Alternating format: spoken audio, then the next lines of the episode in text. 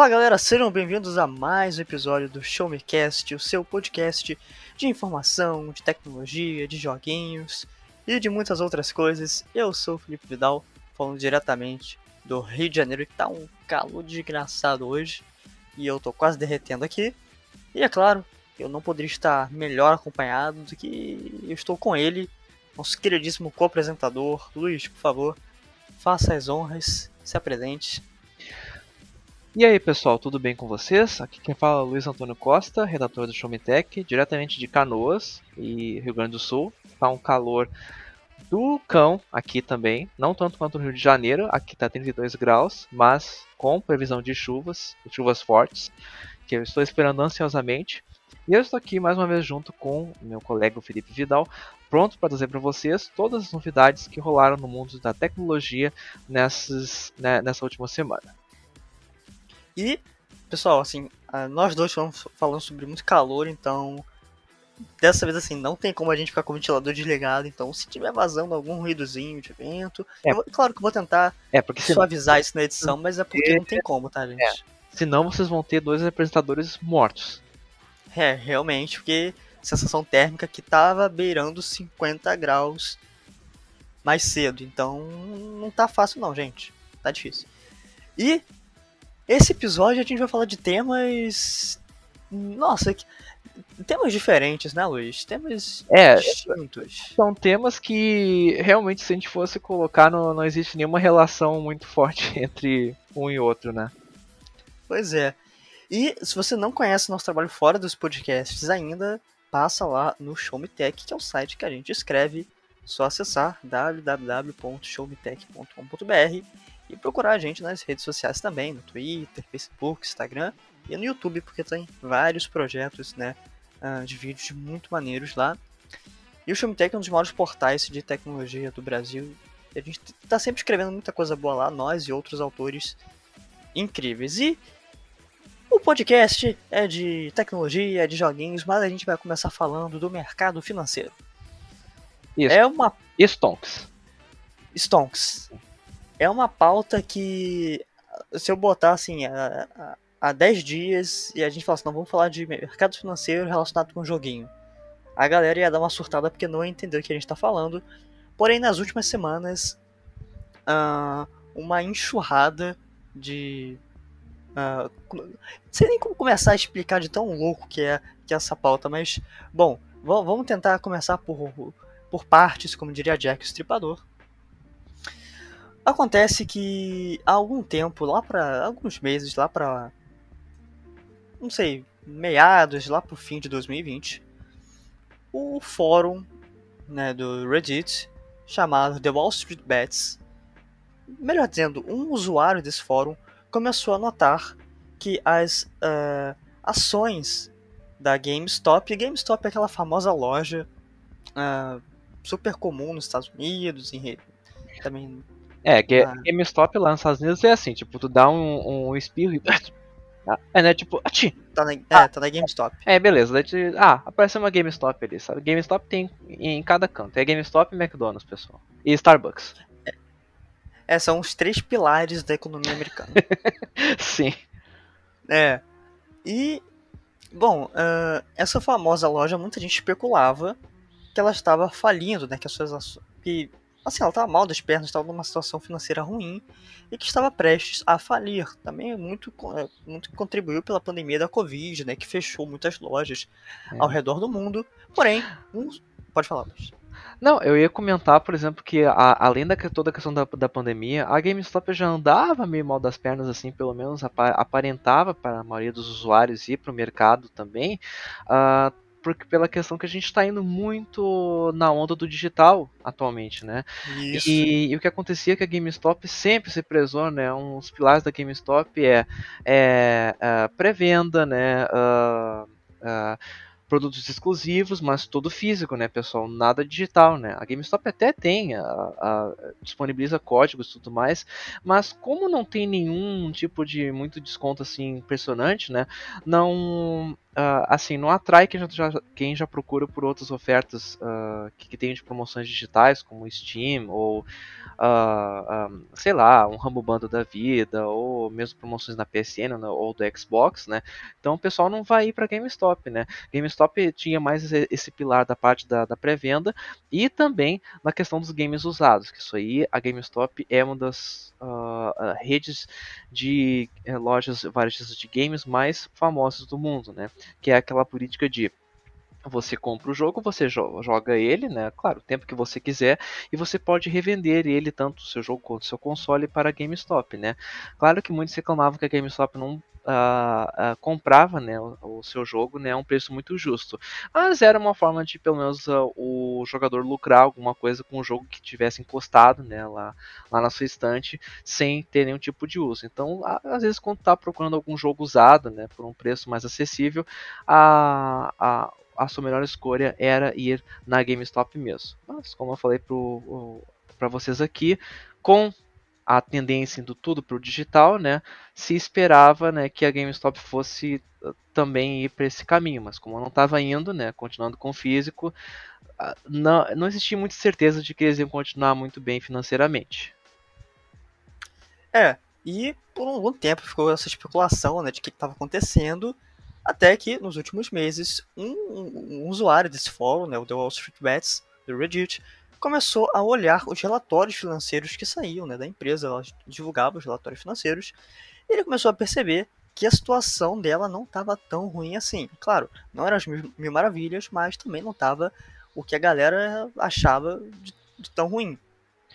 E o que ele começou a fazer foi comprar ações por preços bem baixinhos as ações da GameStop estavam sendo vendidas ali entre 1, 2, no máximo 4 dólares. É, mais pra, ou menos. É, é sim, é. É, pra vocês terem uma ideia, assim, pessoal, uh, depois a gente vai falar do, do, salto astronômico que deu o valor da ação da, da GameStop, mas para vocês terem uma ideia, há um ano atrás, tá, por exemplo, é, em fevereiro de 2020, cada ação da GameStop estava valendo quase 4 dólares.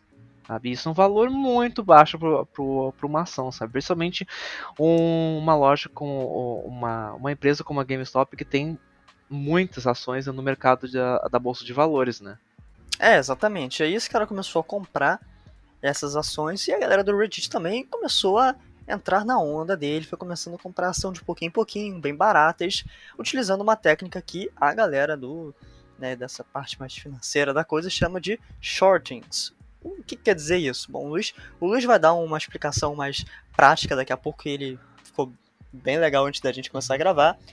Mas que era basicamente você comprar uma ação por um determinado preço, vender ela para outra pessoa e esperar, e esperar essa ação baixar de preço e depois você comprar novamente. É, uma, é um efeito assim de você compra, vende e compra por um preço mais baixo posteriormente, né, Luiz? Isso, isso mesmo. Uh, um exemplo prático que a gente pode dar para vocês é, vamos imaginar que você compre uma ação, por exemplo, da GameStop, tá? Que seja valendo, sei lá, digamos 100 dólares, tá? Você vende ela para outra pessoa e daí você espera uh, por esse valor e você espera que daí o valor caia, né? Aí vamos supor que você está esperando, tá esperando que caia, aí quando vê ele dá, um, dá uma boa queda, uma queda bem significativa e vai, sei lá, para 10 dólares, por exemplo, fica 10% do, do valor que era. Aí você aproveita, você compra, já sabendo de antemão que é, é um, um, um a, ações que são muito voláteis, ou seja, que o valor ele muda muito, né? Ele, ele oscila tanto para para cima quanto para baixo, né? Você compra ela de volta por esse valor de 10 dólares, né? E daí você espera que ela suba de novo. Daí quando ela subir de novo, você repete o mesmo processo. Aí nesse caso você está fazendo shorting e é só, só alegria, né? Porque você só, só tá lucrando e se dando bem no mercado financeiro. E isso fez com que milhares, assim, uma galera absurda do, do Reddit começasse a comprar ações a preço de banana da GameStop e isso causou um efeito em cadeia surreal. O que acontece? Além das pessoas, digamos assim, normais que compram essas ações, nós também temos fundos de investimentos como a Melvin Capital. E esses caras estavam negociando diversas ações numa tentativa né, de, um, de uma ação, de uma, uma estratégia financeira para fazer com que a GameStop falisse e eles ficassem com um montante de dinheiro absurdo. Só que o problema é, uma cacetada de gente estava comprando essas ações e realizando essa técnica. Eles estavam comprando, uh, a ação valorizava, ficava um pouco mais cara, eles vendiam e depois compravam mais barato quando ela realmente é, abaixava. Para vocês terem ideia, por exemplo, algumas ações. Uh, só um exemplo pequenininho do que estava acontecendo. Você comprava uma ação por 2 dólares e depois ela valorizava para 12, para 14 dólares e você tinha um, um lucrozinho ali. Claro que depois isso foi ficando mais caliente, ficando mais forte. O problema é, cara, você está mexendo com um fundo de investimentos, é uma galera que tem muito dinheiro. E sempre que você mexe com um pessoal que tem muito dinheiro, dá problema. O que acontece é que nessa semana, né, nos, últimos, nos últimos dias, vai, uh, esse fórum do Reddit viralizou e, o, e, o que começou com uma trollagem, né, com um troll da internet, a galera realmente começou a comprar cada vez mais e mais e mais ações valorizando e o preço subindo pra caraca. E Luiz, você que viu aí. É, quanto assim, tá valendo? É hoje? assim, é assim, pessoal. A, a subida de preço que o Felipe fala é realmente impressionante. É coisa que você não vê todo dia no mercado financeiro, sabe? É só quando realmente, sei lá, Uh, eu imagino essa subida de preço quando tu vai ter o um lançamento, sei lá, de um produto eh, impressionante, revolucionário, sei lá, um iPhone da vida, por exemplo, que deve ter estourado, né? O do primeiro iPhone, por exemplo, as ações da Apple, né? Mas para vocês terem um exemplo de como que foi essa subida das ações da GameStop, por exemplo, em dezembro, pessoal, dez... no finalzinho de dezembro de 2020, as ações da GameStop, cada uma delas estava valendo cerca de 20 dólares, tá? Já era um aumento, assim, não muito considerável, mas era um aumento bem relativo ao que elas estavam valendo no começo do ano, que é cerca de 4 dólares, né? Mas como o Felipe comentou, aí já estava começando o negócio do, lá, lá do fórum do Reddit do pessoal comprar as ações loucamente, né? A grande subida, né, o, o, o, pulo do gato foi justamente nessa semana agora que passou. Em 27 de janeiro, pessoal, as ações da GameStop subiram de incríveis, cada uma valendo 30 dólares, subiram para 347 dólares, tá? Elas começaram a valer cada uma quase 350 dólares, tá? E atualmente, quando a gente está gravando esse podcast aqui, no dia 30 de janeiro, tá? As ações da da GameStop, cada uma começou o dia. A, a, notem que a abertura da, do mercado financeiro começa às 10 da manhã e termina às 8 da noite, tá? Isso Uh, no, no horário, uh, no caso, tá, eu não, não, não sabia explicar qual, qual horário que, que seguiam, mas vamos imaginar que é o horário uh, mais central mesmo, né, no caso. Mas é esse horário que o mercado financeiro seguia. As ações começaram hoje valendo 381 dólares, pessoal. E a projeção é de que elas terminem o dia valendo 312 dólares. Né? Uma, uma, uma pequena baixa, sim, mas considerando que atualmente as ações estão em alta de 67%, né? é uma alta impressionante. Né? Então, vocês já podem imaginar a alegria de quem não tinha entrado ainda nessa moda do, do Reddit, né? Já tinha ações da GameStop a pessoa deve ter infartado quando descobriu que uma ação que a pessoa tinha de 5 dólares estava valendo agora quase 400 dólares. É, e esse aumento exponencial das ações irritou a galera de Wall Street, as empresas. E o que acontece? Muita gente estava utilizando um aplicativo chamado Robinhood App, para realizar essas negociações. E por incrível que pareça, o assim, para você ver, né, como que a galera é realmente hipócrita. Quando é a galera rica fazendo essas transações, fazendo essa compra de ações, eles prezam que tudo tem que ser um livre mercado, que não tem que ter nenhum tipo de intervenção. Mas quando é a galera normalzona, os nerdola do Reddit comprando, já está sendo cogitado um tipo de inter intervenção, né, uma legalização para que não para que não seja qualquer pessoa que possa fazer essa compra massiva de ações. E, bom, isso está longe de acabar, a gente está gravando isso no dia 30. Tem muita história pela frente, a gente não sabe como que as coisas vão se desenrolar. Mas se está se tá irritando o bilionário de Wall Street, está no caminho certo. é, com certeza. Como o Felipe disse, a gente não sabe como é que isso vai é, se desenrolar essa história. Nós não sabemos se por exemplo, uh, até o momento a GameStop não se pronunciou muito sobre o assunto, né? Uh, claro, para eles é, é melhor, né, pessoal? Quanto mais a, a ação deles valer no mercado de uh, no mercado financeiro, melhor para eles, né? Mas nós não sabemos se, por exemplo, vai ter alguma ação uh, de outros uh, agências regulamentadoras né, financeiras sobre é, essa compra massiva de ações e daí vai reduzir o valor delas, né? Isso a gente não sabe. O que sabemos por enquanto é que quem tem ações da GameStop está muito feliz da vida, porque elas estão valendo muito atualmente.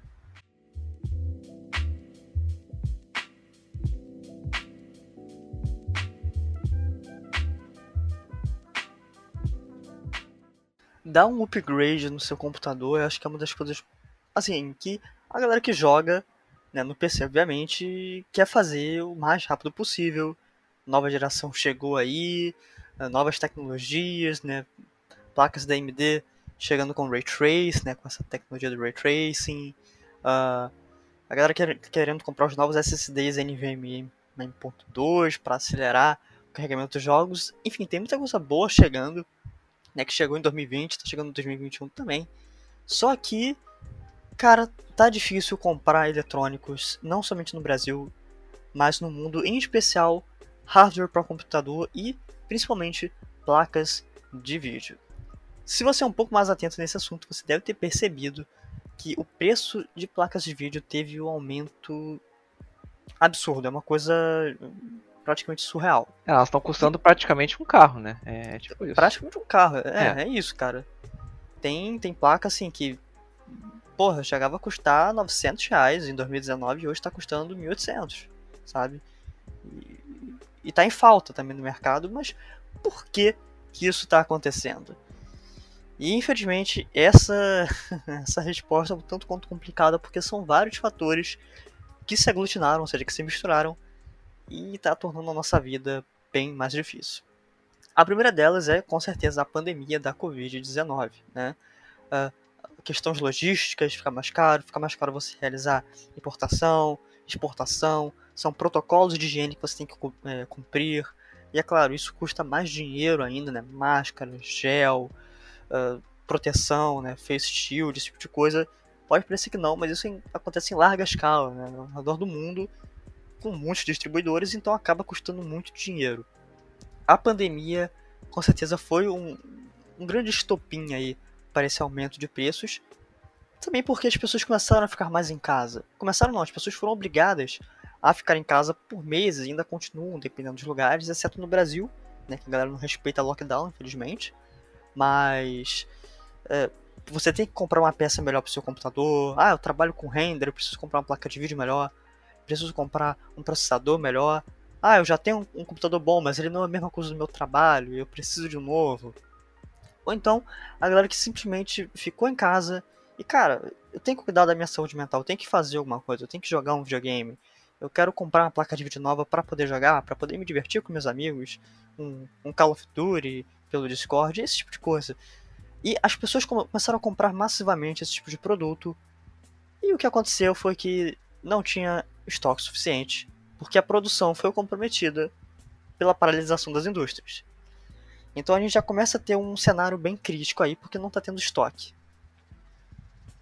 A situação fica pior porque tudo que vem de eletrônico vem, vem da China, é montado ou então finalizado na China, no Sudeste Asiático, e lá é que começou né, o grande, uh, grande surto da Covid lá em Wuhan. Mas enfim, pandemia foi um fator preponderante para esse aumento de preço. Só que também teve uma outra coisinha, principalmente em 2021. O problema logístico e monetário se agravou pelo fato de que no dia 1 de janeiro desse ano, uma isenção na tarifa de importação de produtos vindos da China expirou e isso causa um aumento que pode variar de 7,5% até 25% na chegada de eletrônicos nos Estados Unidos. E, é claro, tudo que acontece nos Estados Unidos acaba refletindo aqui no Brasil também. Então, se as coisas ficam mais caras lá, infelizmente vão ficar mais caras aqui também. Então a gente já está começando a configurar um cenário bem caótico, com pandemia, né, essa falta de isenção, problemas logísticos para você importar, para você exportar, fábricas paradas, e aí entra um outro fator. Bom, o site The Elec fez um artigo muito maneiro explicando alguns desses problemas, o que estava acontecendo, e eles entraram em contato com a TSMC. a TSMC é uma das mais importantes, se não a mais importante empresa que desenvolve, que desenvolve semicondutores. E os caras falaram o seguinte: olha só, a gente não está dando conta de produzir semicondutores, mas afinal, o que, que são essas coisas? Bom, os semicondutores eles são muito importantes porque compõem uma maioria esmagadora de componentes de PC.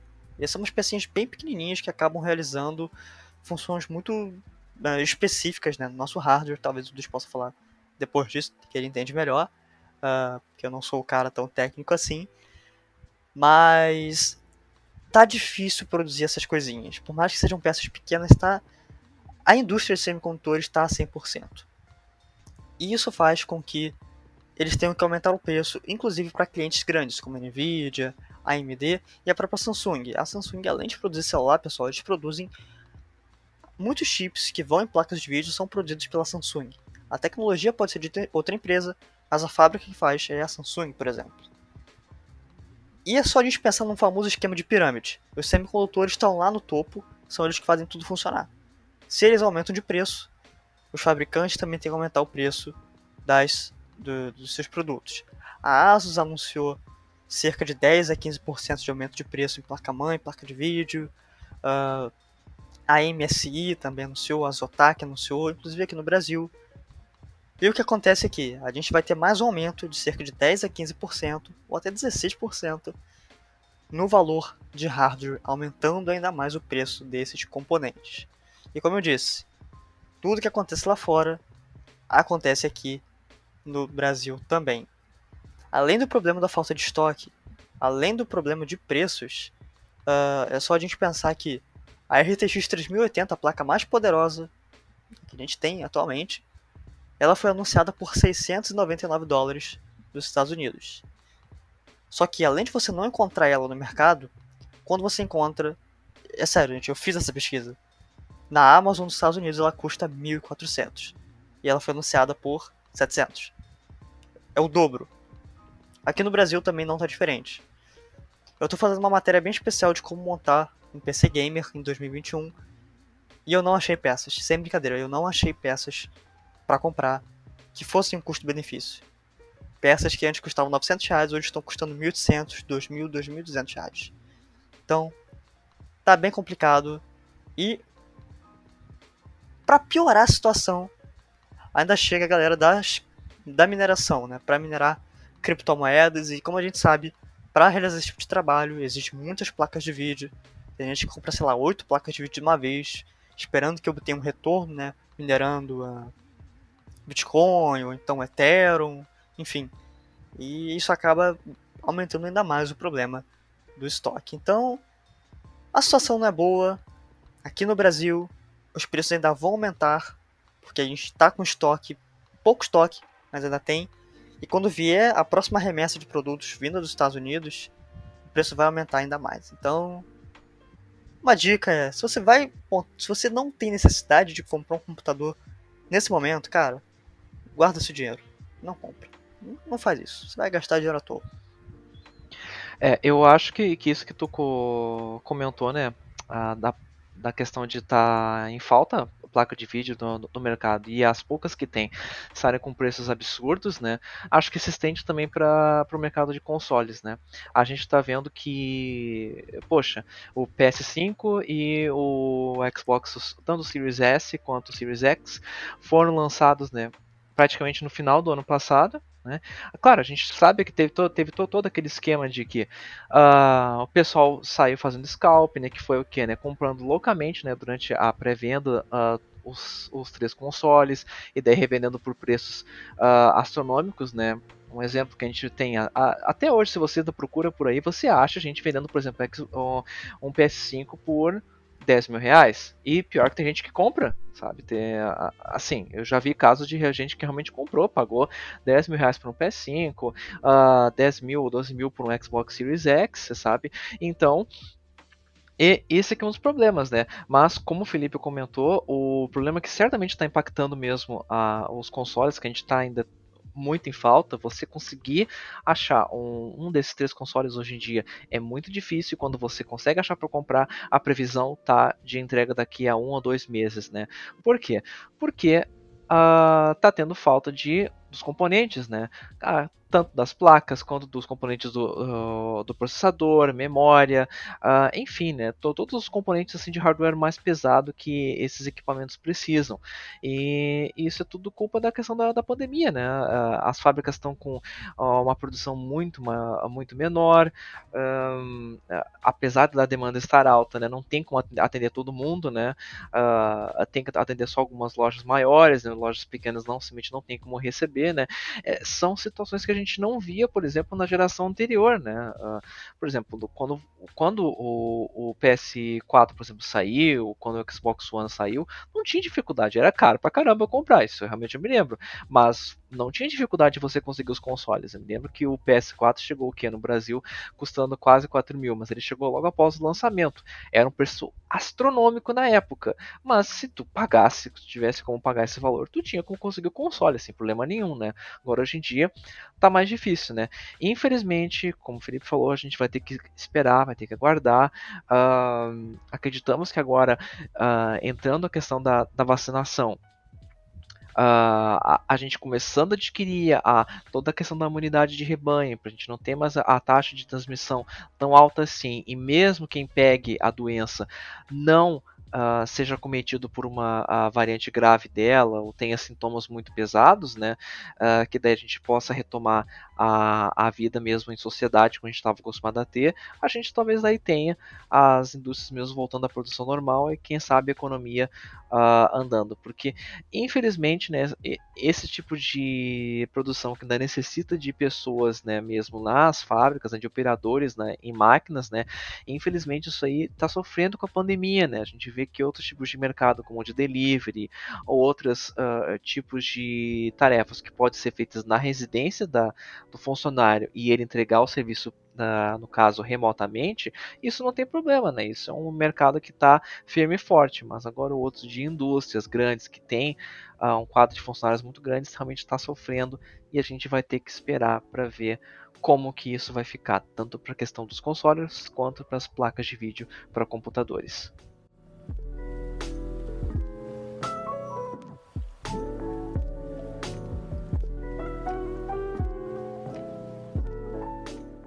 E galera, chegando na nossa última pauta, saiu uma matéria muito legal lá no Showmetech sobre lixo espacial escrito pela Marina Kaiser. E a gente achou que seria muito importante falar disso aqui no Showmecast também. Mas por que cargas d'água a gente vai falar de lixo no espaço? Por que, que isso é importante? E é bem importante. Bom, tá. Deixa eu ver. Tá. Mas primeiro, o que, que é lixo espacial? O que, que é detrito espacial? O, o que, que é isso? É, antes, da, antes das, das, pessoas pensarem, pessoal, não, não é jogar latinha ou garrafa PET tá uh, pro céu. Isso aí não, não. Não é cocô de astronauta. É, exatamente. Não, ou não é, não é astronauta fazendo cocô, mijando no espaço. Não, não é isso, pessoal. É. Bom, esse conceito ele abrange qualquer tipo de objeto que esteja no espaço, mas de forma não funcional, desde que tenha sido projetado pelo ser humano. Mas Felipe, como assim? Bom, basicamente partes de foguetes e espaçonaves que uh, na sua ida né, até o espaço acabaram se soltando, se desprendendo, ou que já cumpriram o seu papel e lá continuaram. Isso a gente chama de, por exemplo, lixo espacial. Né? São essas partes dessas super máquinas que acabam indo aos Também vale citar que se inclui na categoria de lixo espacial também, né, satélites que estão em desuso, né, uh, alguma parte da estação espacial que também não está sendo utilizada, né, e já foi desprendida da parte principal, né. Sim, exatamente. E, bom, aqui um dado bem importante que só para vocês terem a dimensão do que tem, que está acontecendo. De acordo com a Agência Espacial Europeia, a ESA, existem cerca de 6.250 satélites no espaço. Só que apenas 3.300 desses ainda estão em funcionamento. Então a gente tem mais ou menos 50% ali, vai, vamos botar 50% uh, ah, inativo, lixo espacial. Uh, mas se a gente for pegar assim, exatamente o número de pecinhas, aí é claro que vai depender da dimensão. Né? Exemplo, existem milhões e milhões de peças de poucos centímetros no espaço, né? e outras quantidades menores de peças maiores. Porém, isso acaba estando lá. É, e, e se o pessoal se lembra, tá, pessoal, não, apesar de ter uns pedaços de ficção, você sabe. Quem já viu o filme, o filme Gravidade, aliás, um filme sensacional, sabe o problemão que um pedacinho de metal pode causar dependendo do, do nível de órbita que ele tiver ao redor da Terra, né?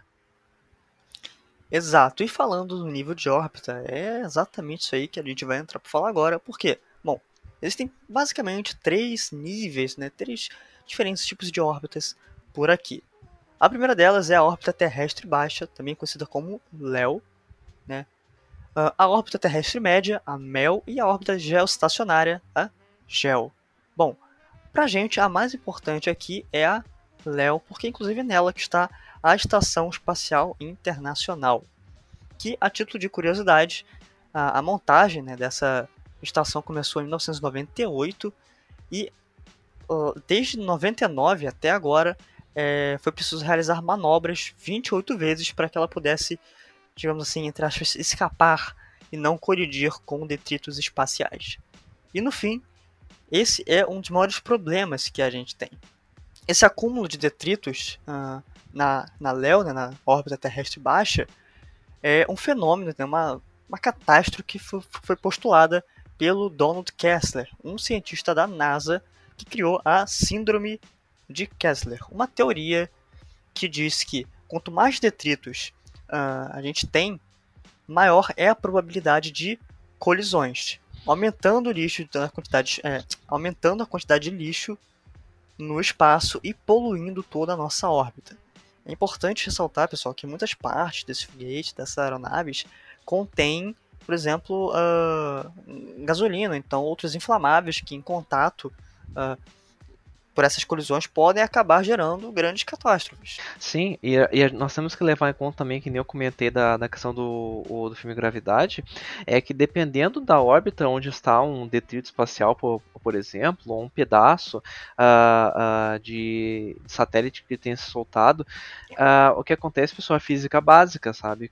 Se esse pedaço entra e, e acaba acompanhando, sabe, o a velocidade de rotação, entra na parte gravitacional da Terra e pega a velocidade de rotação do planeta, esse pedaço só pode atingir a, até centenas de quilômetros por hora de velocidade.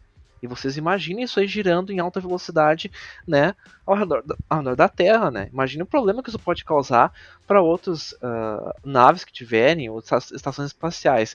Imagina se um pedaço desse, um pedacinho pequeno que seja, pessoal, de alguns centímetros, né, mas viajando a centenas de quilômetros por hora, atinge, por exemplo, uma parte da estação uh, espacial internacional. É desastre na certa. É, realmente, isso é um grande problema, ainda mais quando a gente pensa que, por exemplo, a SpaceX, né, ela tem o intuito de levar, assim, cerca de 42 mil satélites para o espaço nas próximas décadas. E você imagina, 42 mil.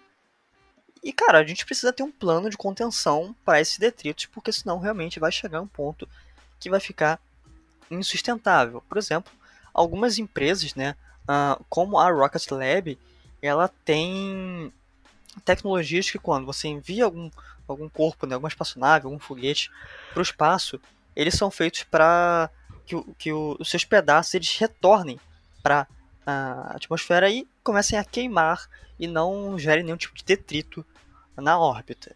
É, claro então... que, a gente, que, que, a gente tem um problema também que nós temos que levar em conta que é, uh, tem que ser, ser, pensado também quando se a gente tentar desativar algum desses objetos e sei lá, ah, vamos de repente derrubar os satélites na Terra, né? Que acho que é a solução mais, mais prática para isso. Não, a gente tem que levar em conta, né, que tem que cair num lugar específico, não pode ter eh, causado nenhum tipo de dano, né? Tem toda essa questão envolvida, né? Então tem que levar uhum. em conta se vai ser feito de um material, né, que consiga uh, queimar e se desfazer na reentrada na atmosfera terrestre, né? Exatamente. Inclusive, a NASA tem um programa desde 79, que é o Programa de Detritos Orbitais, uh, que estuda maneiras de reduzir né, os detritos na órbita terrestre e projetar equipamentos capazes de realizar o rastreamento e a remoção desse lixo espacial. Também tem uma regra que qualquer empresa que pretenda lançar satélites, espaçonaves, foguetes, nem órbita terrestre baixa, ou seja, a LEO, uh, tem que assinar um, um termo e em 25 anos tem que retirar aquele detrito do espaço. Tem que fazer um plano para até 25 anos depois de lançado poder retirar. Sim, né, pessoal? A gente espera que realmente esses planos né, que as empresas tenham, mesmo até o, agências especiais como, como a NASA, né, sejam postos em prática. Né? A gente não está querendo que no futuro nós sejamos, por exemplo, que é, essa imagem me vem na cabeça quando se falou no assunto de detrito espacial em excesso, que é a, a, aquela cena, se, quem já viu né, o Wall-E, né, quando ele sai da, aqui da Terra, né, ele praticamente a nave tem que atravessar uma camada né, que está em cima da nossa atmosfera, só feita de satélite, né? velho, né? E encarquilhado que está cobrindo praticamente o planeta inteiro, né? Então, como o Felipe comentou, imagine que a gente tem uh, milhares atualmente né, de satélites uh, ao redor do planeta, né, que muitos deles já estão em desuso. Né? A gente tem que dar um fim para esse material para não ficar em volta do planeta, ou tentar de repente né, mandar eles para outros lugares do, do espaço, mas pelo menos que não fique aqui em volta da Terra. Né?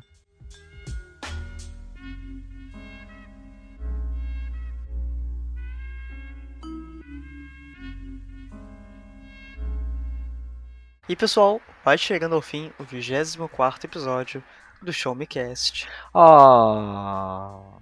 Dessa vez eu esperei ele fazer, senão ele ficar reclamando. É verdade, eu fico reclamando bastante depois. E pessoal, muito obrigado a todos vocês que acompanharam a gente até aqui. E, bom, se vocês quiserem saber novamente mais sobre o nosso trabalho, acesse www.showmetech.com.br. Também conheça o site nas redes sociais. A gente sempre está postando vários artigos maneiros por lá também fique de olho na gente, né, nas nossas próprias, nas nossas redes sociais pessoais. No Twitter, eu sou o Neverlong, e no Instagram, Felipe Vidal 14 e Luiz, por favor, seu tchauzinho e suas redes sociais. Sim, pessoal. Uh, se vocês quiserem me seguir ou trocar uma ideia comigo, vocês podem me encontrar no meu Twitter, que é o arroba luiz_costa89, ou, quem sabe, no meu Instagram também, que é o arroba luizcosta89. É apenas um underline que separa as minhas duas principais redes sociais. Uh, se não, também tem as minhas publicações lá no, lá no Showmetech também. Tá? E acredito que seria isso por hoje, pessoal. Então, abraço, fiquem em segurança, respeitem os protocolos de segurança, que a pandemia ainda não terminou, mas se tudo der certo, em breve ela vai terminar. Tá? Fiquem uh, bem e um abraço para vocês e até semana que vem. Muito obrigado, Luiz. Valeu, pessoal. E até semana que vem.